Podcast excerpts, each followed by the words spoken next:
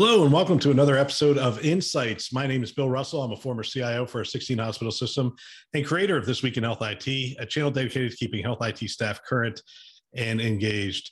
Our hope is that these episodes serve as a resource for the advancement of your career and the continued success of your team.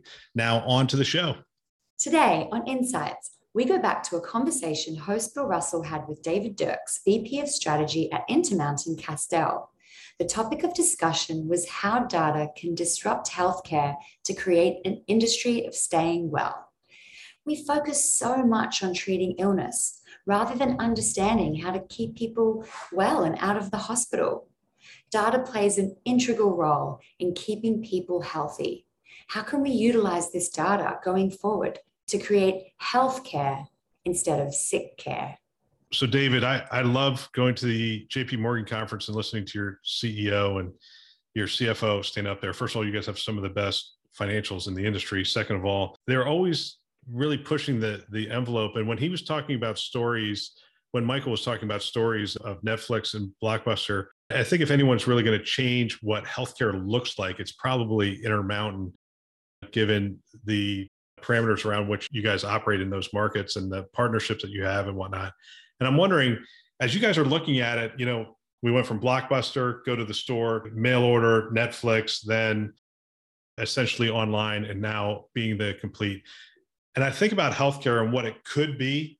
And, and I'm tapping into your VP of, of a strategy here.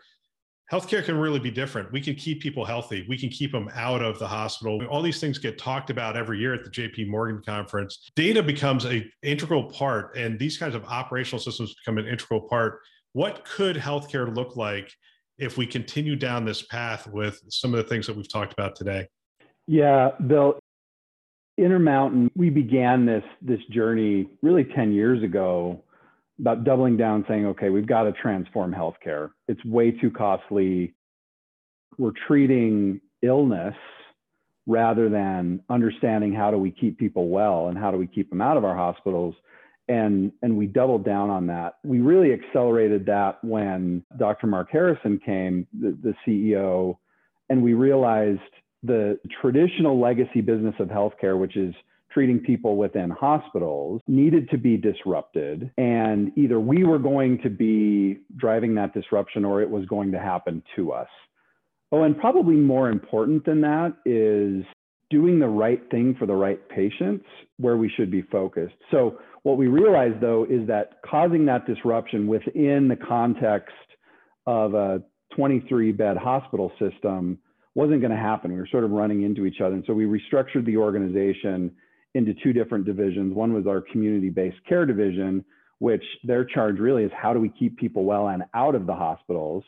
And then our specialty based care group, where when people do need care, how do we provide it in the most convenient, least restrictive, least um, costly space possible. So with that separate business where, you know, to, to some extent, we, we take this seriously to say, what we need you to think about every day is how do you put our hospitals out of business, right? And the best possible scenario for us, it's that we never need another hospital again because that means people are healthy, they're not getting sick, they don't need that higher level of care. What that did in sort of creating a very clear, sort of separate component of our business where we could say, we're going to align the financial model right. We're going to align the incentives in the right way. We're going to allow people to innovate very quickly on how do we keep people well. We've seen a massive transformation around just moving from the traditional healthcare environment. So if you think about where healthcare is headed and where Intermountain is trying to be out in front of that is how do we leverage digital and virtual tools to meet people where they are and provide all of the care possible in a virtual digital environment, right? How do we make it so that people don't even have to leave their home for most of healthcare, or if they're on the go, they can get their healthcare by the phone. So we've made huge investments in our digital front door, which really is all things that you need in order to be able to interact with the healthcare environment. If you do need care, if you do need to go somewhere in bricks and mortar, we're making massive investments in care delivery models that are actually outside of the hospital, right? In an ambulatory setting, so that if I do need in person care, it's super convenient, it's low cost. And then we're beginning to look at okay, what do the hospitals of the future need to look like? And the, the answer is they look very different than what they look like today because so much of what is done within the walls of a very expensive hospital today, you actually can do in a different way. And even the traditional hospital interaction, we have a hospital at home business. There's lots of other groups that are moving towards hospital at home. We're finding the opportunity for patients who are traditionally inpatient acute, we can actually care for them very effectively in their home in a home based setting.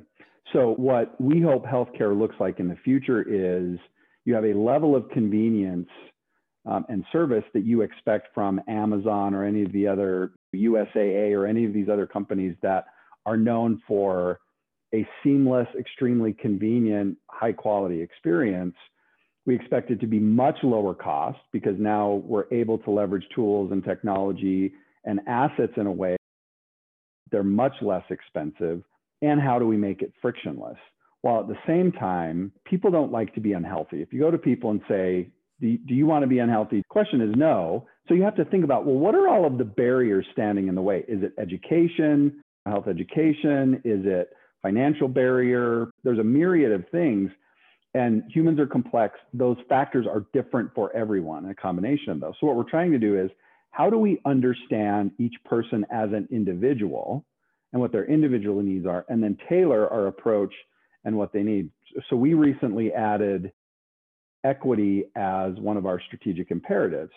And while that's certainly important for a lot of reasons outside of strategy, from a strategist perspective, equity is important because if I can understand each individual and their individual context and deliver them a set of tools that helps meet their health needs, then just purely from a strategic perspective, I win. Right now, it also turns out that that's really great for society and making sure that um, wherever you live and whatever your ethnic background, that you're getting the best care. That's the outcome we want. It's also profoundly strategic. And to bring it back to this conversation, the only way I can understand people at that level and tailor those services is if I have a very effective, high performing data supply chain in order to inform that. Wow. Thanks for tuning in. Another great episode. If you have feedback for us regarding this content and materials, or if you would like to help us to amplify great thinking to propel healthcare forward, which is our mission, please send us a note at hello at thisweekhealth.com. Thanks for listening. That's all for now.